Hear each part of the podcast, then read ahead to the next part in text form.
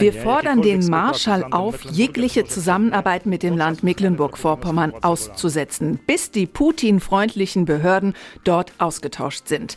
Das sagt Rafael Niburski, Fraktionschef der polnischen Regierungspartei PiS im Regionalparlament Westpommern. Und damit herzlich willkommen zu NDR MV Podcast. Dorf Stadt, Kreis. Starke Geschichten aus dem Norden mit Annette Even. Und mit einer Folge aus der Pomerania-Redaktion. Das heißt, wir sprechen über Themen aus der deutsch-polnischen Grenzregion. Beziehungsweise heute ein wenig weiter gefasst. Es geht um die anstehenden Wahlen in Polen und die Frage, was bedeuten sie für die Beziehung zu Deutschland und zu Mecklenburg-Vorpommern.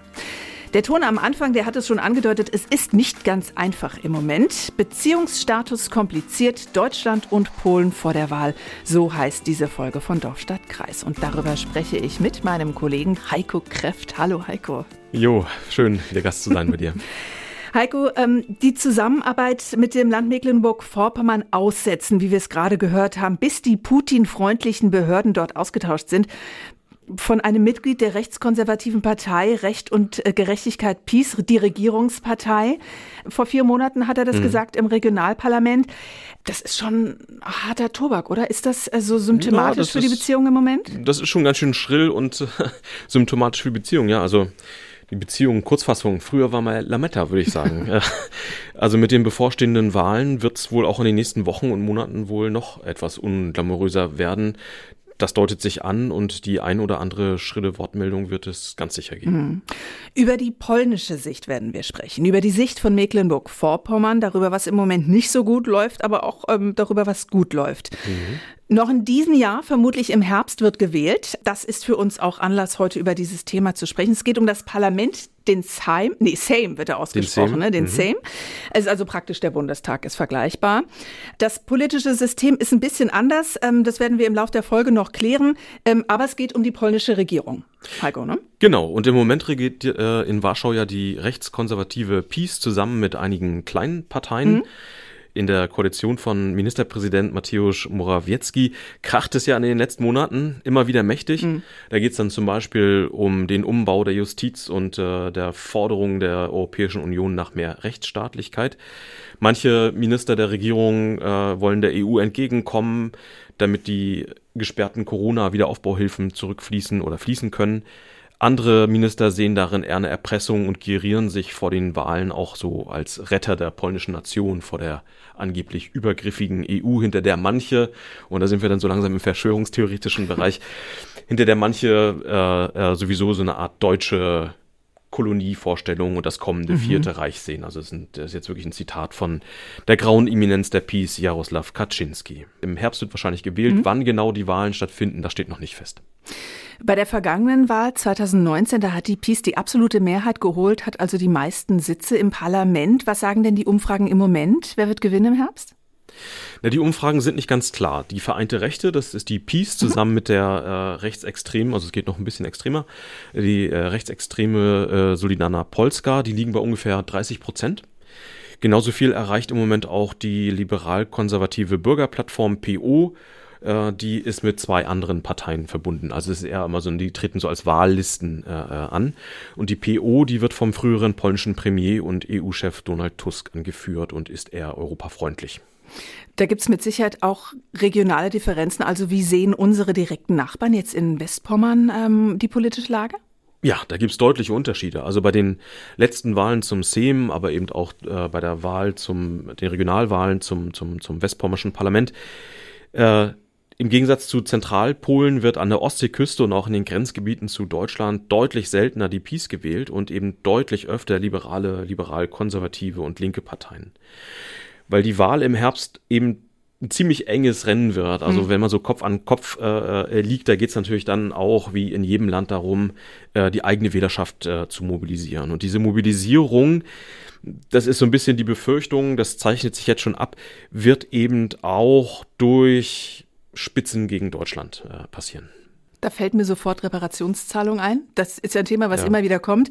1,3 Billionen Euro mhm. meine ich gehört zu haben. Davon war die Rede, dass Deutschland das zahlen soll. Genau, 1,3 Billionen, das ist die Forderung, die hat die polnische Regierung am 1. September letzten Jahres, vergangenen mhm. Jahres, das war ja hoffentlich nicht das letzte Jahr, am 1. September vergangenen Jahres äh, äh, vorgestellt. 1. September ist natürlich ein symbolisches Datum.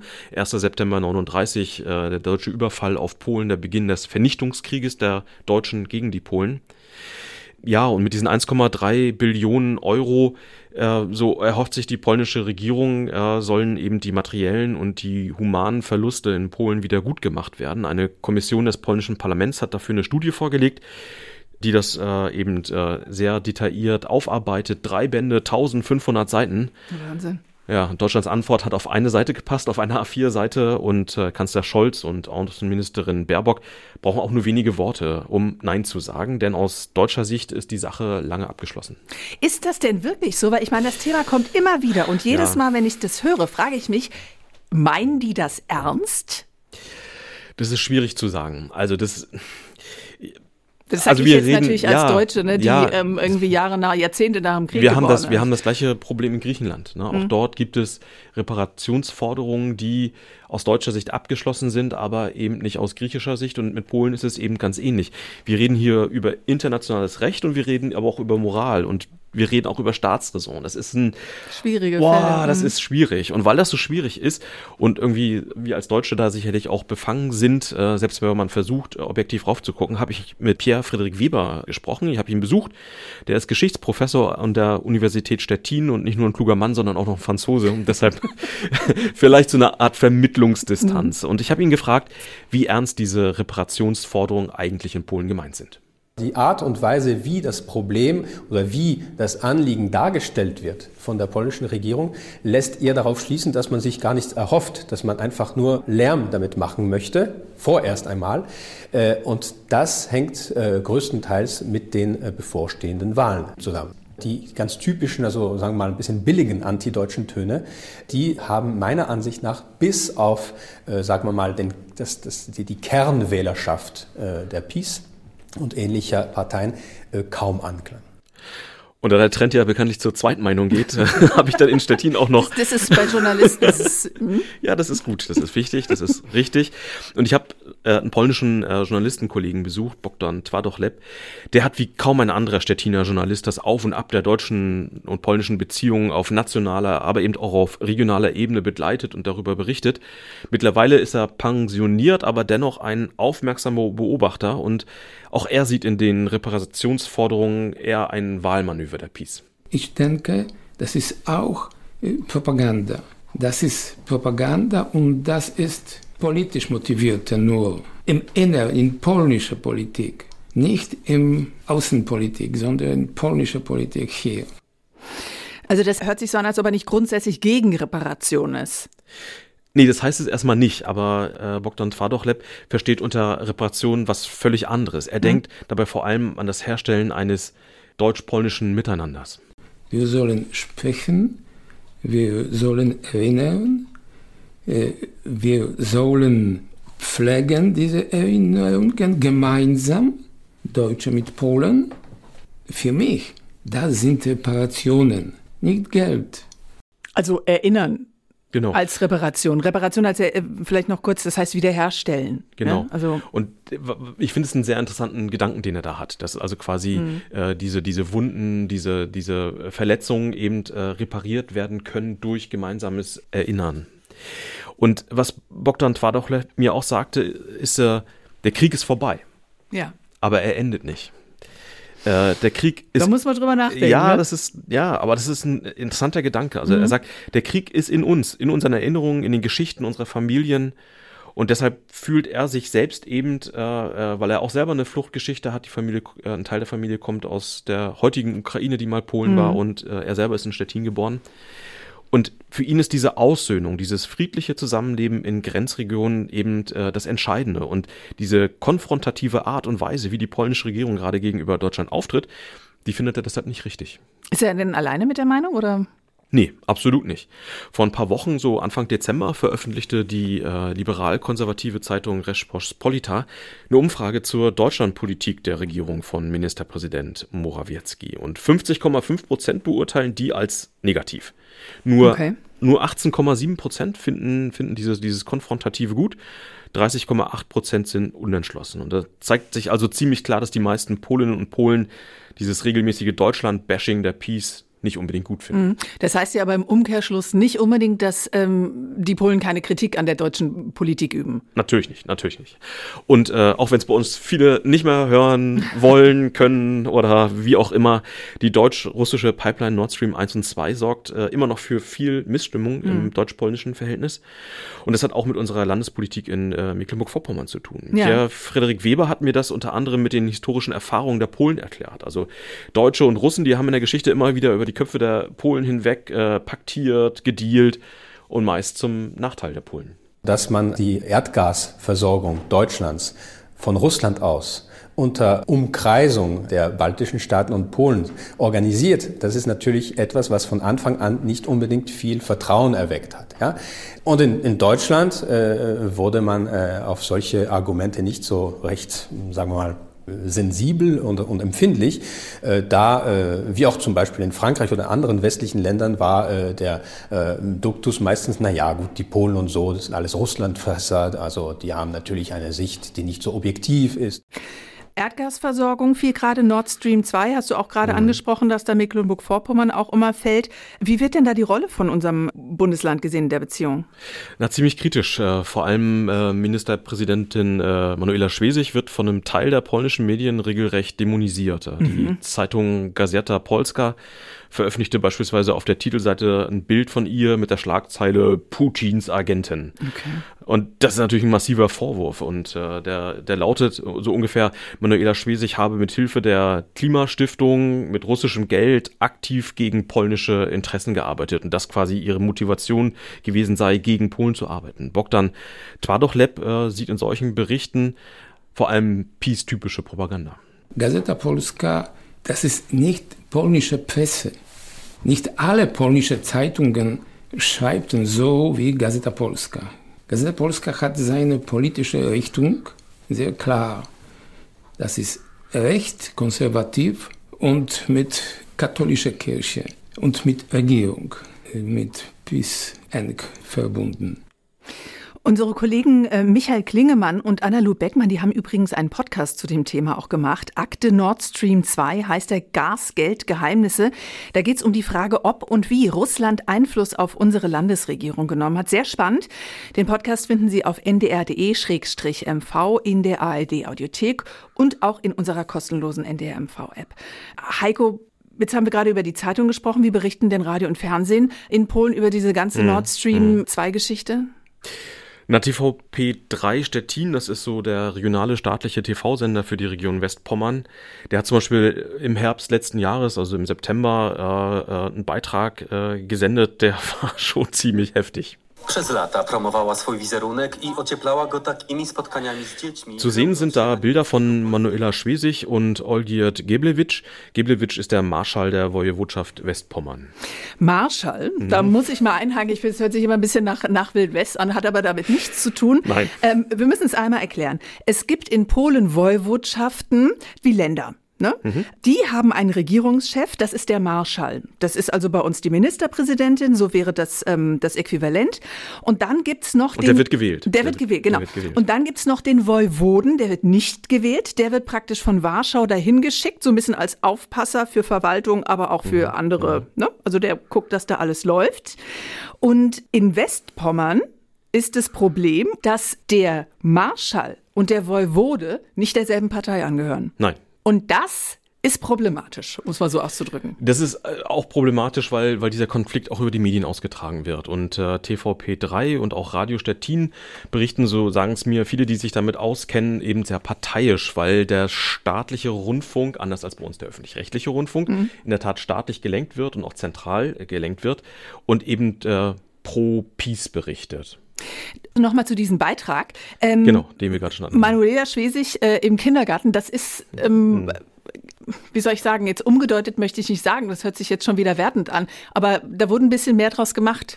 Genau, der Autor des Beitrages, den wir gerade so ein bisschen ange, angehört haben, äh, der erweckt mit diesem ganzen, mit dieser ganzen Reportage den Eindruck einer großen Enthüllungsgeschichte. Mhm. Also in so einem verschwörerischen Duktus wird da beispielsweise die Idee der Metropolregion Stettin äh, ziemlich seltsam erklärt, also ja. erklärt in Anführungsstrichen. Wörtlich heißt es da zum Beispiel, dass die Metropolregion eine Art deutsch-polnischer Ballungsraum mit der Hauptstadt Tschetschen sei. Äh, und es sei nun offensichtlich, dass Putins Russland durch die Verbindung mit Manuela Schwesig einen großen Einfluss auf diese imaginäre Schöpfung haben soll.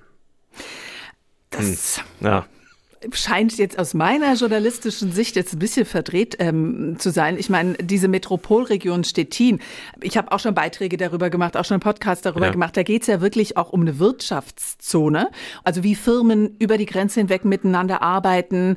Ähm, wie Busse fahren, wie Krankenwagen Busse fahren, fahren. Genau, mhm. wie die Leute auch mhm. leben. Also leben auf der einen Seite, arbeiten auf der anderen Seite, dass die ähm, deutschen Schüler Polnisch reden. Also das... Ähm genau, aber das ist eben das Problem. Ne? Also dieses, dieses Geraune in diesem Beitrag. Mhm. Also sagen, es sei hier irgendwie von Russland gesteuert, würden deutsche Politiker einen Einfluss haben wollen und äh, willige polnische Politiker, in diesem Fall eben der Bürgerplattform, nicht Peace-Mann, äh mhm. der, der, der da auch noch die Deutschen unterstützt das wird diskreditiert, ne? Und die, die, diese regierungsfreundlichen Medien berichten eben über diese deutsch-polnischen Geschichten äh, nach dem Motto, äh, die, die Polen, die sich äh, mit, den, mit den Deutschen einlassen, die dienen nicht Polen, sondern Deutschland. Und in diesem Zusammenhang steht dann ja auch diese Forderung von äh, Rafal Niburski, dem Fraktionschef der Peace im Regionalparlament Westpommern.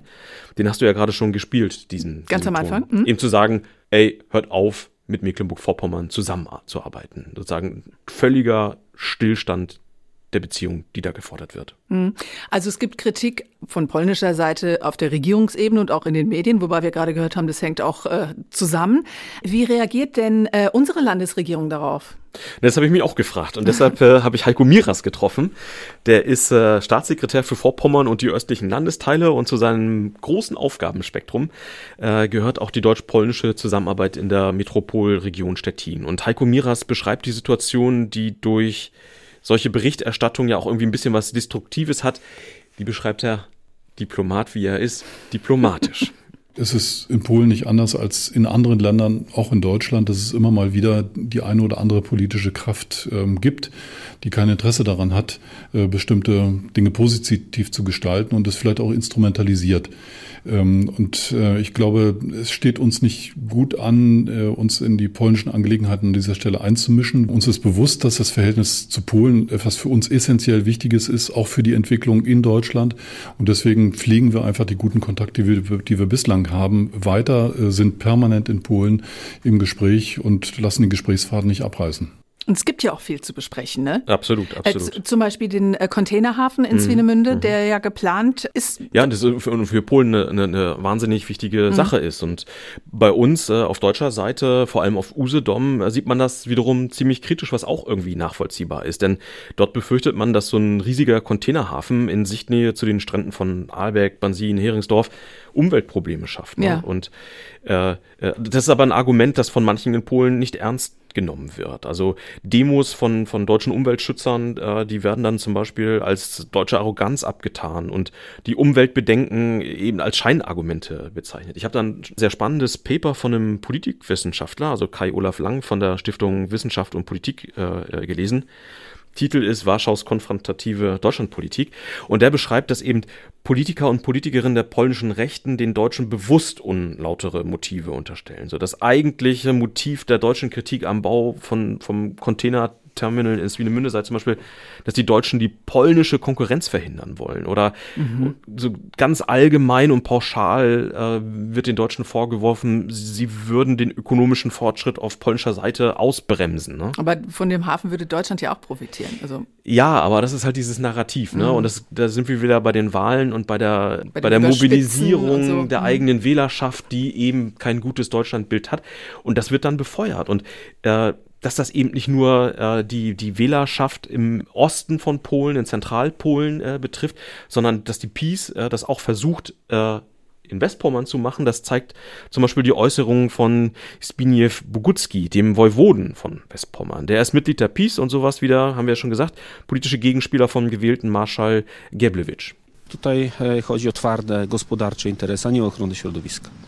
E, chodzi o to, żeby zablokować inwestycje, polskie inwestycje na Odrze, dlatego że one są, e, można powiedzieć, bardzo nie na rękę w poprzek interesów niemieckich. Das musst du übersetzen. Das habe ich natürlich vorbereitet. Also er sagt, er sagt wörtlich, es geht um harte wirtschaftliche Interessen, nicht um Umweltschutz. Es geht darum, polnische Investitionen an der Oder zu blockieren, weil sie unbequem sind im Gegensatz zu deutschen Interessen. Also das ist dieses Narrativ, ne, die Deutschen wollen uns nur ja. was Böses. Und das, das, sind schon wieder so markige Worte, ne? Aber wie du sagst, im Wahlkampf Worte, ja. ähm, ähm, dreht man vielleicht eine Schraube noch ein bisschen weiter, um an noch ein paar Wähler mehr zu kommen. Hm. Wie kann denn jetzt dieser Konflikt, wenn ich mir das anhöre, das hört sich jetzt schon so ein bisschen verhärtet an, zumindest auf der einen Seite. Äh, wie kann dieser Konflikt gelöst werden? Hm. Das ist für die Landesregierung, also wenn wir auf unserer, unserer regionalen Ebene mhm. bleiben, Mecklenburg-Vorpommern und äh, der, der Woiwodschaft äh, Westpommern, äh, gerade mit dieser Nord Stream-Geschichte im Hintergrund ist das natürlich äh, so ein bisschen so ein Drahtseilakt. Und Heiko Miras, äh, Manuela Schwesigs Mann für die deutsch-polnischen Beziehungen, der setzt deshalb auf ein pragmatisches Vorgehen. Wir haben ja Gott sei Dank mit der polnischen Seite da relativ klare Spielregeln festgelegt. Wir haben also bilaterale Abkommen, in denen auch Beteiligungen an Umweltverträglichkeitsprüfungen und ähnlichen Betrachtungen einfach miteinander verabredet worden sind. Äh, und ich denke, darauf kommt es einfach an, dass diese Verabredungen dann auch tatsächlich in der Situation, wenn sie dann eintritt, auch halten. Und da sind wir guter Dinge, dass die polnische Seite das genauso sieht.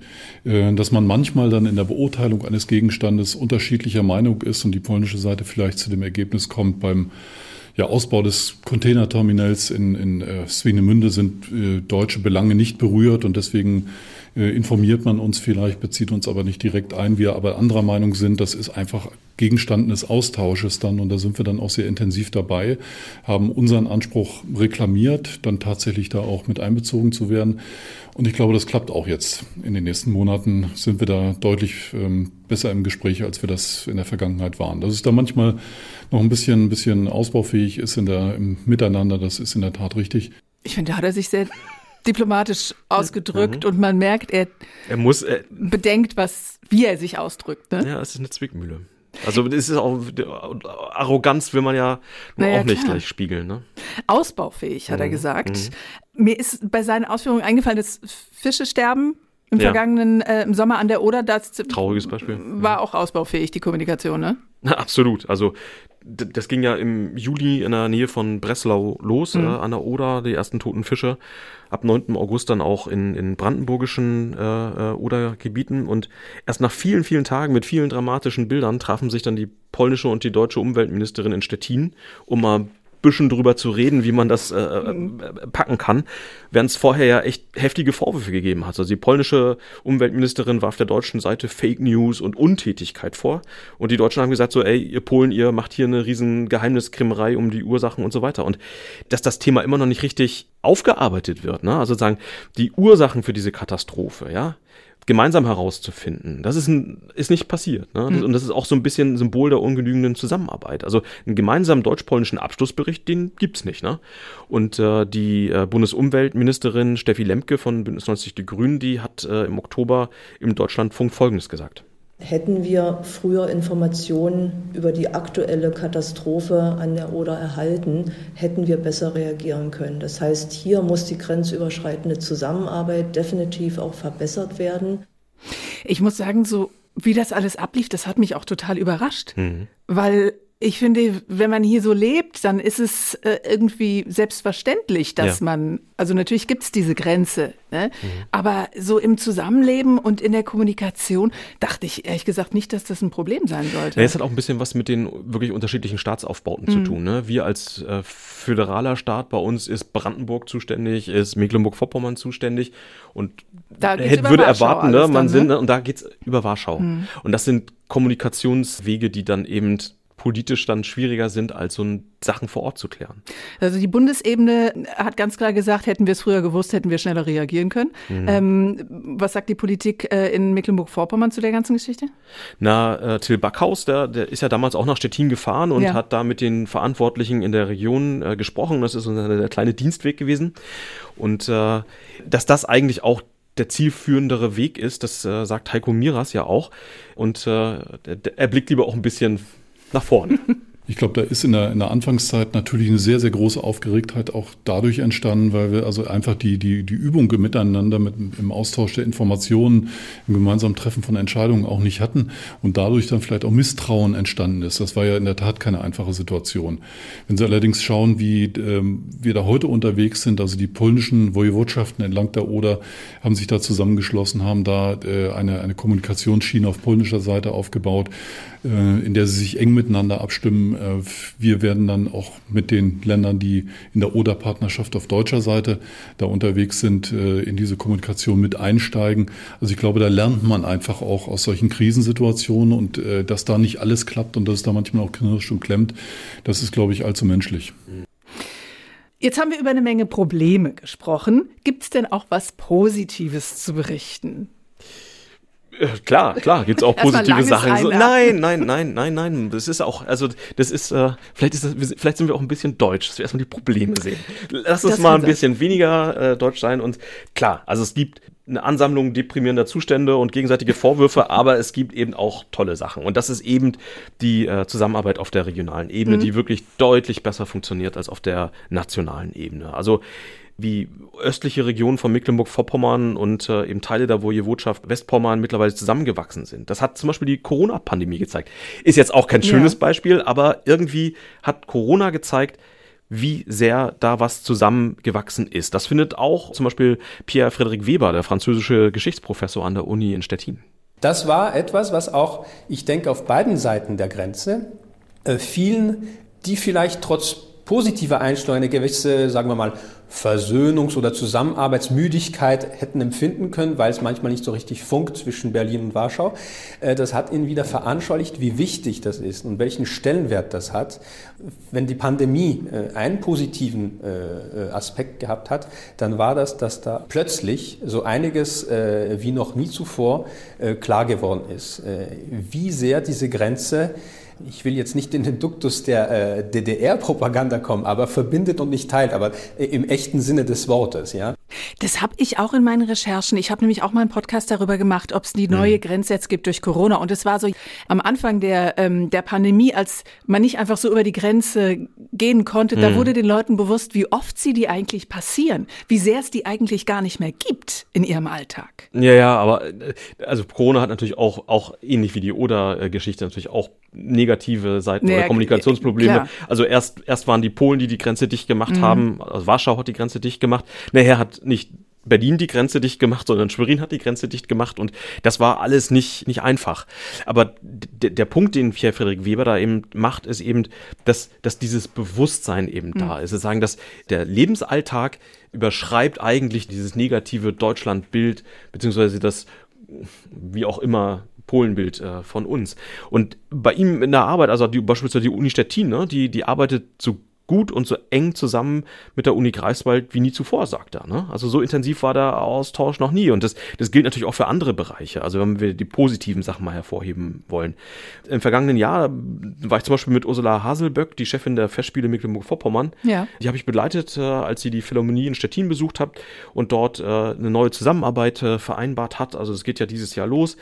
Das sind einfach so Dinge, die laufen einfach wirklich gut. Und das ist auch ein Eindruck, den zum Beispiel Heiko Miras hat. Die politischen Meinungsverschiedenheiten oder Unterschiede zwischen der Zentralregierung in Deutschland und Polen äh, sind sicher größer als die, die wir auf der regionalen Ebene haben. Also ich erlebe das durchaus ähm, ganz normal und, und freundschaftlich, äh, wenn wir hier beispielsweise in unserer Partnerwojewodschaft ähm, unterwegs sind, auf der polnischen Seite, mit Landräten, mit Bürgermeistern. Also da äh, erlebe ich die, die Kontakte ganz, ganz normal, ganz menschlich, ganz erfrischend und, und äh, nach vorne gewandt.